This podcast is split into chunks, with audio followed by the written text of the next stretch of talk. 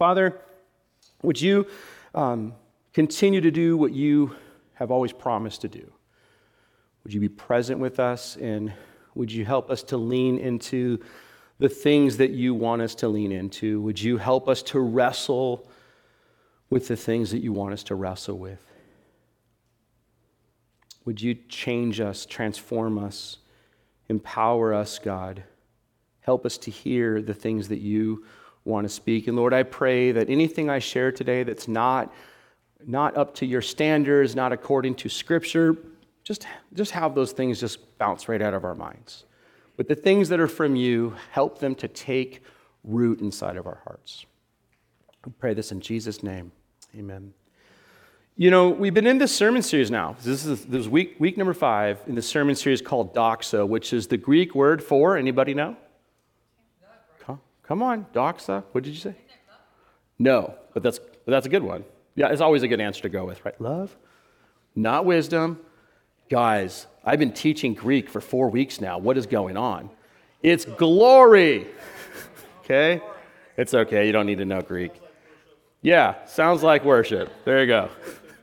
Doxa. And we're thinking about worship in the book of Exodus, and we kind of been just skimming through, and part of this came because, you know, a couple months ago I was just sitting there and I was like, man, I want to read something.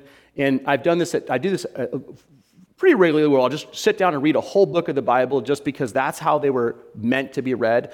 Not like many of us who just, you know, Lord, speak to me, random verse, out of context. Oh, I feel so good. And then leave it. Like, these were written in context, right? And so I read the whole book of Exodus, and I was like mind blown, because there were certain things that I had just not observed or seen in the past of engaging with Exodus. So what we've talked about so far is 3 things. We've been talking about what worship is, and you know, the first week I started us out, and we looked at Exodus and saw that worship is an outward expression of an inward reality. We then looked at how worship is response, right? In the book of Exodus, we see God miraculously saving Israel, right? Like pulling them out of slavery in Egypt, and then their response is to worship God. And then last week, Terry again did an awesome sermon, and you know, she was navigating a lot. They're just so good. But this idea of how worship is something we do when we navigate change, right? And there's like newness and all these really interesting things that we have to work through. And today, as we wrap up our look at Exodus, what I want to do is I want to lean into another aspect of worship. What worship does to us. I want us to think about, what does worship do to us? Now, the first thing I got to say, though, when I go into that as a topic is that, can we all agree right now that worship is not about us, right? It's not about us. Like, I think that's where we sometimes get it upside down, because a lot of people in modern worship, when we think about worship, we're like, oh, I need to go to such and such worship center. The music just, oh, it just touches me. And I'm like, it's not supposed to be like that. Really, like, it's an upside down way of looking at worship. Worship's not about me. Amen? It doesn't mean that we don't like the music or the, you know, whatever things, but at the end of the day, if our starting point is worship does this to me, then we've kind of missed the whole point of worship. Worship is about God. That being said, Scripture does give us a clue about what worship does to us, though. It does help us to understand what's happening. And I want to kind of interpret that. Just really quickly, side story. So for me, growing up in the church, you know, being around worship my whole life, and when I was about 16, 17, 18 years old, going through this process in my church, I went from, you know, being that kid who'd be, you know, with my parents driving to church, and I'd be praying that the Holy Spirit didn't show up at church, because then things would get weird and my friends would think that my church was weird, even though my church was totally weird, right? Like, I went from that to like standing there and, you know, everybody's worshiping and being like, I don't want to wave my hands because then everybody will judge me, even though everybody was judging me because I was the only one that wasn't raising my hands. Then I go to this process of like, I want to actually start engaging in worship. I'm starting to realize that God is greater and bigger than I ever imagined. And then I have this encounter with God where, you know, I'm absolutely overwhelmed by the love of God, and I knew that I knew that I knew that I knew that I knew that I knew that God loved me, and that it was actually like He loves every single person in an individual way while collectively, you know, loving everybody. And it was like this mind-blowing moment. And I remember I was like, okay, like I want to worship Him because of who He is. And then, you know, I started engaging in that. And over time, I remember there was this moment where I some of you heard this story, but I was like driving and I was like worshiping my face off. And I looked over and the truck driver person was looking at me, staring at me. And I felt so embarrassed. And I was like, what is going on? And I remember I was like, what is happening to me? I'm changing, like something's happening. And that's what I want to lean into a little bit. And we can see this in the book of Exodus, okay? And so theologians, they talk about this in systematic theologies, and the way that they talk about what we're going to lean into is, what are the results of worship? Like, what happens when we worship? And we know in the book of James, James says that when we draw near to God, God draws near to us. In the Old Testament, the prophets would say that when we delight in God, God delights in us. And so those are results of worship. But Exodus kind of fleshes out a little bit more to the story here. And this is super important for us because our church, the Vineyard, the Red Bluff Vineyard, is part of a movement. And there's, 2,500 churches all over the world that are part of our family of churches. And one of the things that's part of our heritage, this is like early on, the thing that makes us who we are is that we've always been a community that values worship, not just as singing songs about God, but singing songs to God. And that we believe that intrinsic to worship is the idea of experiencing God's presence. And some of you know, last week I went down to visit my daughter, Alana. And so while I was headed down there, one of my friends who pastors this church in Anaheim asked me if I'd be willing to preach. And I was like, yeah, I could do that for you. And it just so happens, though, in this church are all of like the people back in the 70s and 80s that paved the way for our church and any church like us. So Carol Wimber, who her husband John and Carol are kind of the founders of the Vineyard, she goes to their church. And so as I get up to preach, I'm looking out and I'm like, this is the who's who of like what we're doing these days. Like Eddie Espinosa was there. Anybody ever heard the song Change My Heart, Oh God?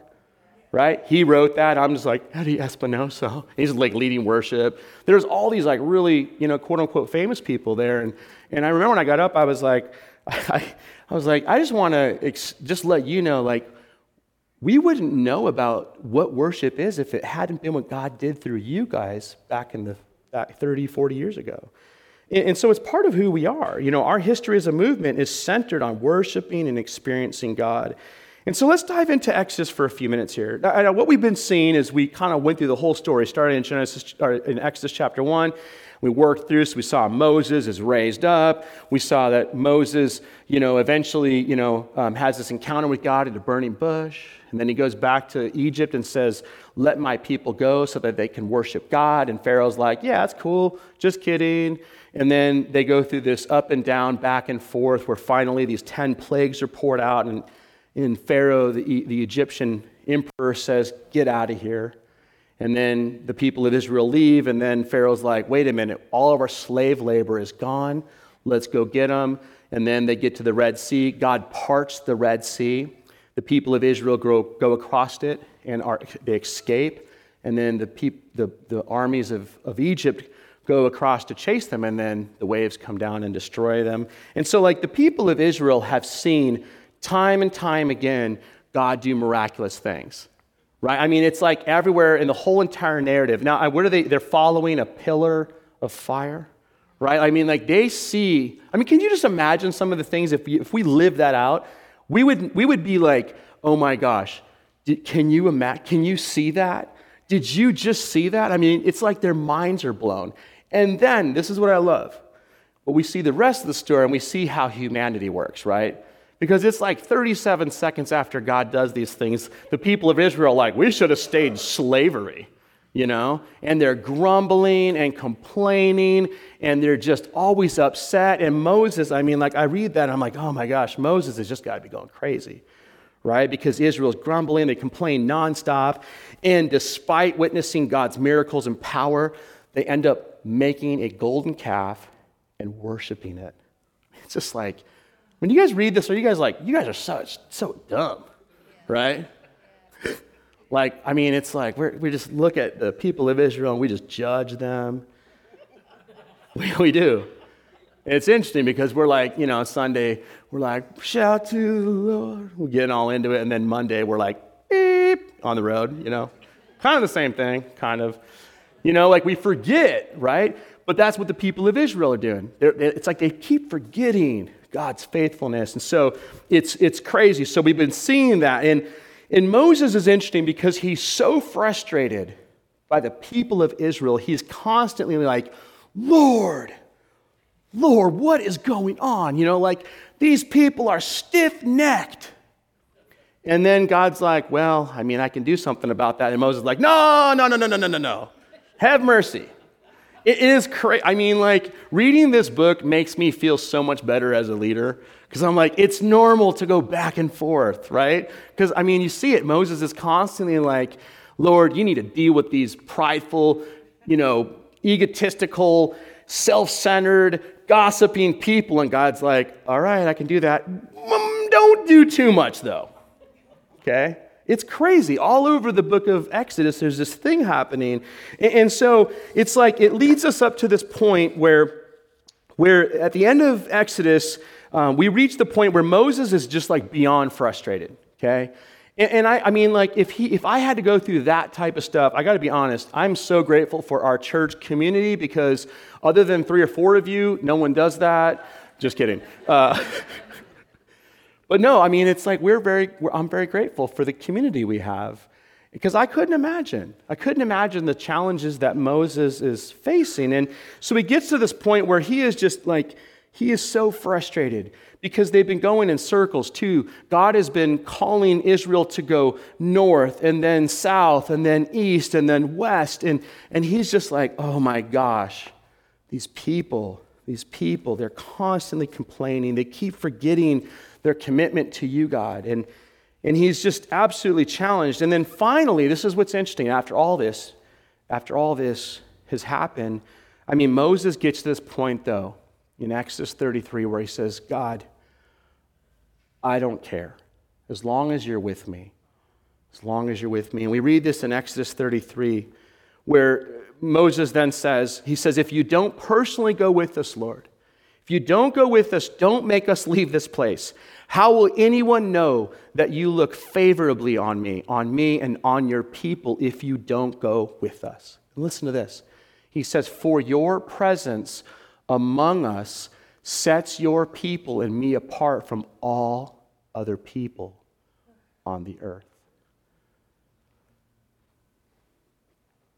And this is the sign to me of desperation. And the more I think about it, I think this is central to worship. It's like no one else deserves worship.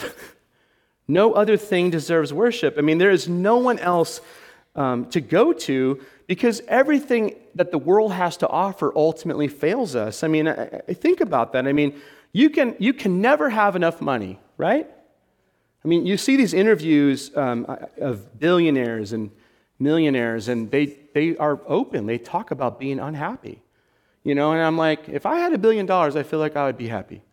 But not really, because we see that time and time again. Money is not the solution to the world's problems.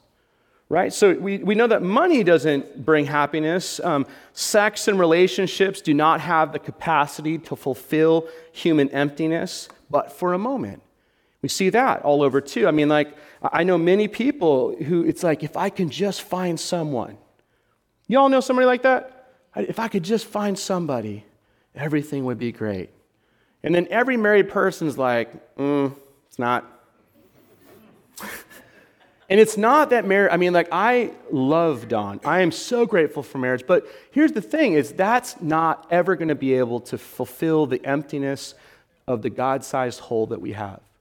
In fact, it becomes unhelpful at times, too, because you put all of this expectation in this one person, and as soon as they are normal human beings and they fail you, what happens? You're back to square one, right?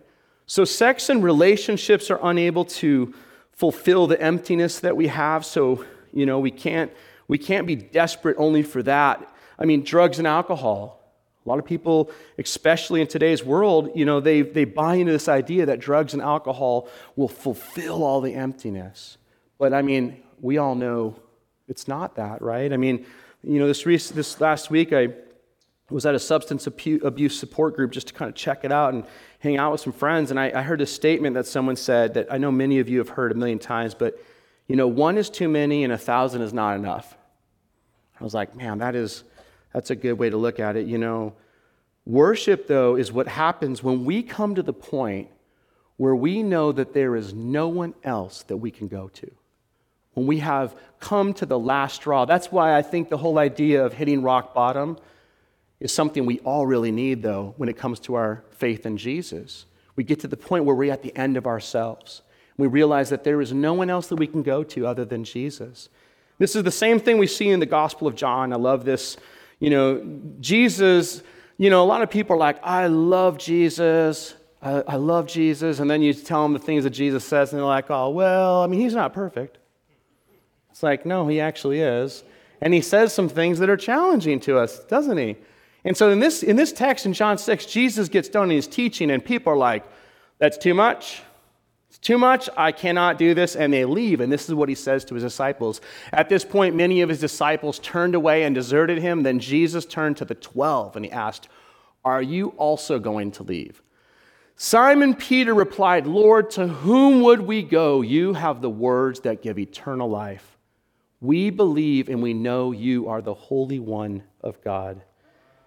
Peter's acknowledgement summarizes the Christian faith.